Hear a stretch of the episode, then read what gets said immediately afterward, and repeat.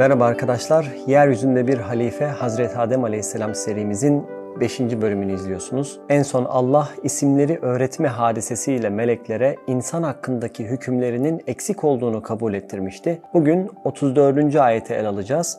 Bismillahirrahmanirrahim. Ve o zaman meleklere Adem'e secde edin dedik. Hemen secde ettiler iblis hariç. Öncelikle kısaca iblis kelimesinden bahsetmek istiyorum. Etimolojitürkçe.com sitesine göre iblis kelimesi Arapça bir kelime. Fakat köken itibariyle eski Yunanca'da diabolos kelimesinden geliyor ve iftira atan, hile yapan manasında şeytan için kullanılıyor. Bizim jenerasyon bilgisayarlar daha yeni yeni ortaya çıktığı yıllarda çok meşhur bir oyunla tanımıştı şeytanın bu ismini. Yani köken itibariyle aslında Arapçadan daha evvel de kullanılan bir tabirdi diyebiliriz. Ve Allah burada şeytan demiyor, iblis diyor. İnsandan da bahsederken Adem diyor. Yani bir tarafta insanlığın babası, diğer tarafta da şeytanların babası. İkisinin de zürriyeti var ve kıyamete kadar birbirlerine düşman olarak karşı karşıya gelecek bu iki varlığın babalarından ismen bahsedilerek bu kıssa anlatılıyor. Secde hadisesine gelecek olursak meleklere verilen bu secde emrine genel olarak iki yaklaşım var. Biri literatürde tekrim secdesi denilen Hz. Adem'in üstünlüğünün ispatı olan bir secde. Bu görüşe göre İslamiyet'ten önce Allah'tan başka varlıklara da çok özel durumlarda hürmet ve saygı saygı sebebiyle secde edilebilirdi. Yusuf suresinin sonunda Hazreti Yusuf aleyhisselama annesi, babası ve kardeşlerinin secde etmesi gibi ki Kur'an'da Allah'tan başka kendisine secde edilen iki kişi var sadece. Biri Hazreti Adem aleyhisselam, diğeri Hazreti Yusuf aleyhisselam. Bu yoruma göre yani tekrim secdesi yorumuna göre melekler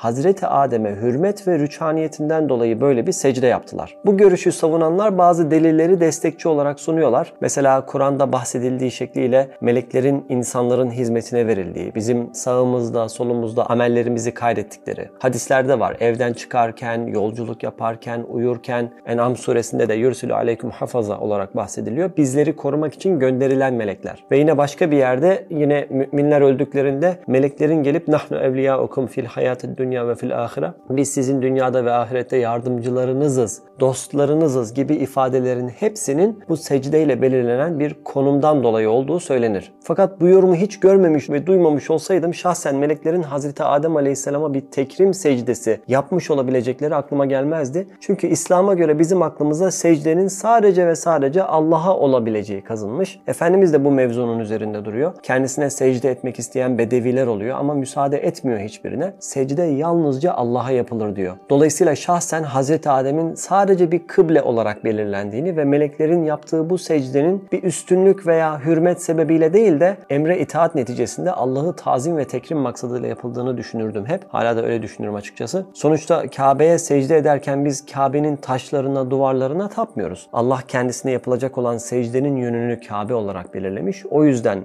oraya doğru dönüyoruz. Tabii ki Beytullah olması yönüyle kıble olarak belirlenmesi hasebiyle çok kıymetlidir, kutsaldır, beyti haramdır, Allah'ın evidir. Fakat o secde Allah'a yapılır. Gerçi Hazreti Adem'in konumuyla Kabe'yi kıyas etmek de tam doğru olmayabilir. Sonuçta ayetin gelişine bakılınca Adem Aleyhisselam'ın meleklere olan üstünlüğü ispatlandıktan sonra ona secde emri verilmesi bu tekrim secdesi yorumunu güçlendiriyor diyebiliriz. Bir diğer ilginç ve cool diyebileceğimiz görüş de şu arkadaşlar. Kur'an'ın ve siyerin geneline baktığınızda secdelerin hep harika bir olay neticesinde yapıldığını görüyorsunuz. Hz. Musa Aleyhisselam'ın asası yılana dönüşüp diğerlerinin iplerini, asalarını ve yalancı yılanlarını yuttuğunda sihirbazlar secdeye kapandı çünkü olağanüstü bir olaya şahit oldular. Mekke'de müşrikler Efendimiz Kabe'de namaz kılarken geceleyin gizlice Kur'an ayetlerini dinlediklerinde harika bir belagatla karşılaştılar. Akılları başlarından gitti ve kendilerini secdeye kapanmış halde buldular. Hz. Yusuf Aleyhisselam'ın abileri kaçırıp kuyuya attıkları ve ölmesini bekledikleri küçük bir çocuğu yıllar sonra karşılarında bir otorite olarak gördüklerinde Allah'ın bu müthiş planı karşısında secdeye kapandılar. Yani secde hadiselerinde amaç bir insana veya bir asaya secde etmek değil. O olaylar sebebiyle hayranlıkla ve kendi küçüklüğünü ilan ederek Allah'a secde etmektir. Ve lillahi yescudu men fis semavati vel ard. Yani göklerde ve yerde kim varsa yalnızca Allah'a secde eder gibi ayetler de var Kur'an'da. Diyeceksiniz ki Hz. Yusuf Aleyhisselam'a yapılan secde ne olacak? Onu dediğim gibi ya Efendimiz'den önceki şeriatlarda Allah'tan başkasına secde etmenin caiz olduğunu söyleyerek açıklamışlar ya da metni zorlayan bazı yorumlara girip tevil etmek gerekiyor. Şu şekilde özet geçeyim. Sonuçta Hazreti Yusuf Aleyhisselam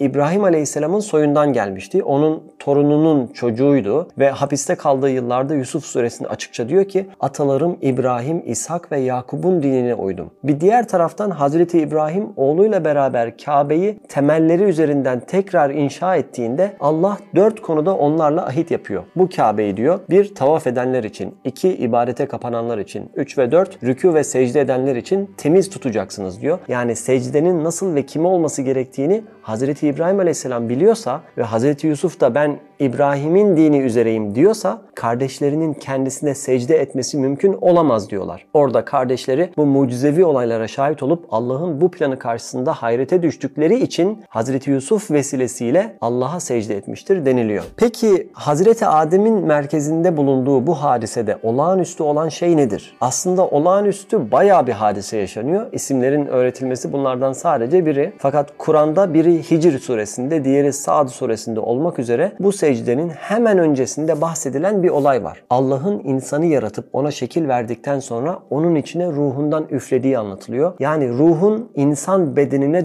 dökülmesi hadisesi. Hemen ardından Allah feka'u lehu sacidin diyor. Yani derhal secdeye kapanın. Fe ifadesinin hangi manaya geldiğini bir Nebi Öyküsü serisinde birkaç defa işlemiştik. Bir olaydan hemen sonra gelen bir başka olay anlatılırken kullanılıyor. Yani bu secde emrine spesifik sebep olarak insan ruhunun bahşedilmesi hadisesini gösterebiliriz. Hatırlarsanız bir önceki ayette Allah meleklere ben size yerlerin ve göklerin gayblarını bilirim dememiş miydim derken insandaki bu ikincil fıtrat yönüne dikkat çekildiğinden bahsetmiştik. Yani insanın sadece bir bedenden ibaret değil, ona çok ulvi bir boyut kazandıran bir ruha sahip olduğu da görülüyor ve ardından bu secde ayeti geliyor. Dolayısıyla bu yoruma göre melekler Adem'e değil, Adem vesilesiyle Adem için Allah'a secde ediyorlar. Umarım karışmamıştır. İki buçuk şey anlattım toplamda arkadaşlar. Biri tekrim secdesi denilen direkt Hazreti Adem'e doğru secde edilmesi şeklindeki yorum ki meallerin %70-80'i Adem'e secde edin olarak çevirmiş. Bir de en son anlattığım Hazreti Adem üzerinden olağanüstü bir mucizenin gösterilerek Allah'a secde edilmesi şeklindeki yorum uscudu li Adem derken oradaki li edatının lam talil yani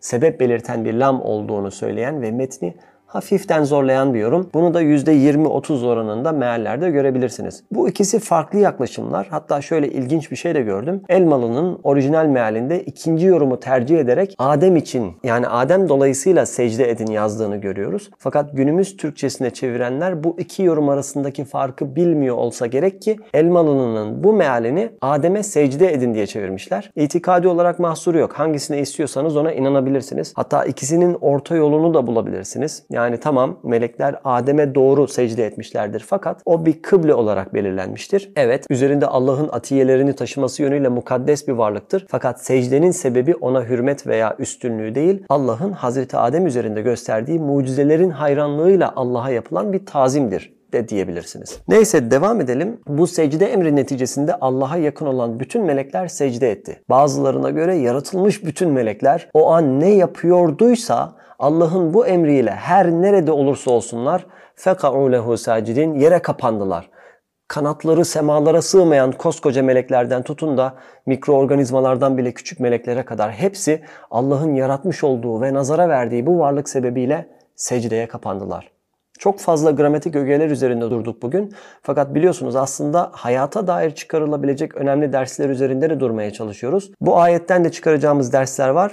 Biraz da bu nasihatlerden bahsetmek istiyorum. Arkadaşlar insanın hakikati haldeki bu konumuna baksanız karşınıza şöyle bir resim çıkıyor. Allah'ın yaratmaktan dolayı sanatından övünerek bahsettiği ve bütün melekleri secdeye mecbur kıldığı bir varlık insan. Dolayısıyla insana verilen konumu görmek gerekiyor. Şimdi bu hadiseyi günümüzde kendi hayatımızda bir perspektife koyalım. Allah insana akıl, kalp, ruh gibi farklı boyutlara açılmayı sağlayan cihazlar vermiş. Kendimize sormamız gereken soru şu. Biz Allah'ın övünerek bahsettiği ettiği bu şeyleri kıymetine uygun şekilde kullanıyor muyuz? Yani düşünsenize meleklerin secde ettiği bir potansiyelle donatılmış insanlar olarak bu kabiliyetleri gereksiz ve saçma şeylerin peşinden koşarak harcayabiliyoruz. Bazen gereksiz muhabbetleri uzatarak, bazen internette amaçsızca saatler geçirerek, bazen bir bilgisayar oyununda günlerimizi öldürerek bize verilen bu kıymetli hediyeleri israf ediyoruz. Fakat Kur'an bu ayette kendine gel diyor. Sen insansın. Melekler bu özelliklerini görünce secde etti diyor. İnsanların eğlenmesine karşı değilim tabii ki. Ben de eğleniyorum. Fakat aşırı doz denen bir şey var. Her şeyin aşırı dozu ciddi zarar verir ve insandaki latifeleri öldürür. Düşünsenize böyle bir kapasiteyle donatılmışken tek öğrendiği veya önemsediği şeyler hakikatte pek de işe yaramayan şeyler olan bir insan. Ve sebebi de hep mesela daha fazla para kazanabilmek için. Hastalıklı bir durum. Biz bu dünyaya burayı daha güzel bir hale getirmek için ve Rabbimizle olan irtibatımızı sağlayabilmek için gönderildik. Dolayısıyla Hazreti Adem babamızın mirasını ziyan etmemek için zihnimizi, aklımızı, bize verilen hissiyatı ve ruhumuzu hep faydalı bir istikamette zorlamamız gerekiyor. Zaten hakiki manada insan olmanın gerektirdiği şeylerden birisi de bu kavgayı sürekli verebilmek. Aksi takdirde hayvanlar aleminde diğer bütün canlıların hatta bitkilerin bile mekanik olarak yaptığı yaptığı şeyleri yaparak geçiyor hayat. Buna hayatı dünya diyebilirsiniz. Yani doğmak, büyümek, yemek, içmek, yuva kurmak, çocuk sahibi olmak, ailenin rızkını temin etmek gibi şeyler. Bunu diğer bütün canlılar da yapıyor. Eğer bizde bir fazlalık varsa ki var elbette Allah'ın ekstra bir beklentisi olması da haktır. Ben de kendi yaşantımdan çok memnun olduğumdan değil bana da bir ders olsun diye anlatıyorum. Yani anlatıyorum bari yapayım diye bu sözleri söylüyorum. Allah hepimize razı olacağı şekilde günlerimizi geçirmeyi nasip etsin. Amin. Ayet şu şekilde bitiyor. İlla iblise eba ve stekbara ve kâne minel kafirin. Fakat iblis dayattı diyor. Kibrine yediremedi. Zaten kafirlerden idi. İblisin içinde artık gizli tutamayacağı, kabından taşan bir memnuniyetsizlik, bir kibir vardı. Melekleri Adem'e veya Adem için secde ettiren şeyi yani insanın ruh boyutunu, ona verilen dil, düşünce, öğrenme ve iletişim kurma yeteneklerini hiçbir zaman görmek istemedi. İnsanı sadece ve sadece bir beden ve nefsi emmareden ibaret görmeye devam etti. Kendisiyle insanı karşılaştırırken bu bakış açısını anlıyorsunuz. Beni ateşten, onu çamurdan yarattın diyor. Yani sadece materyalistik bir bakış açısı ve bilinçli bir şekilde bu emre muhalefet etmenin ne manaya geldiğini bile bile ayak diretti, kibirlendi ve secde etmedi. Yine Elmalı'nın orijinal mealiyle günümüz çevirisi arasındaki farkı görebiliyoruz burada. Yani geçmiş zaman tipinde iblisin zaten önceden de iman etmediği söyleniyor. Kâne ifadesinden dolayı. Bizim bu kısayı anlatırken tercih ettiğimiz bakış açısı da buydu. Yani iblisin zaten daha önceden de inkarcılardan olduğu fakat günümüz çevirisine bakınca secdeyi inkar ettiği için kafir olduğu yazılmış. İki mana da yaygın fakat Türkçe meallere analık yapmış bir eser Elmalılı meali. Bir ayet mealinin içinde ikinci defa eksik diyebileceğimiz bir çeviri yapılması beni biraz üzdü. Çok yüzeysel geçmişler. Merhum Cemil Meriç çok acımasız konuşuyor bu gibi durumlarda. İtalyanca meşhur bir ifade var onu kullanıyor. Traduttore, traditore mütercim ve hain. Birbirine ne kadar yakın kelimeler olduğunu görüyorsunuz. İki kavramın birbirine yakın olduğunu da ima ediyor aynı zamanda. Çünkü her tercümede metne aslında bir ihanet olduğunu görebilirsiniz. Bugünlük bu kadar arkadaşlar. Allah'a emanet olun.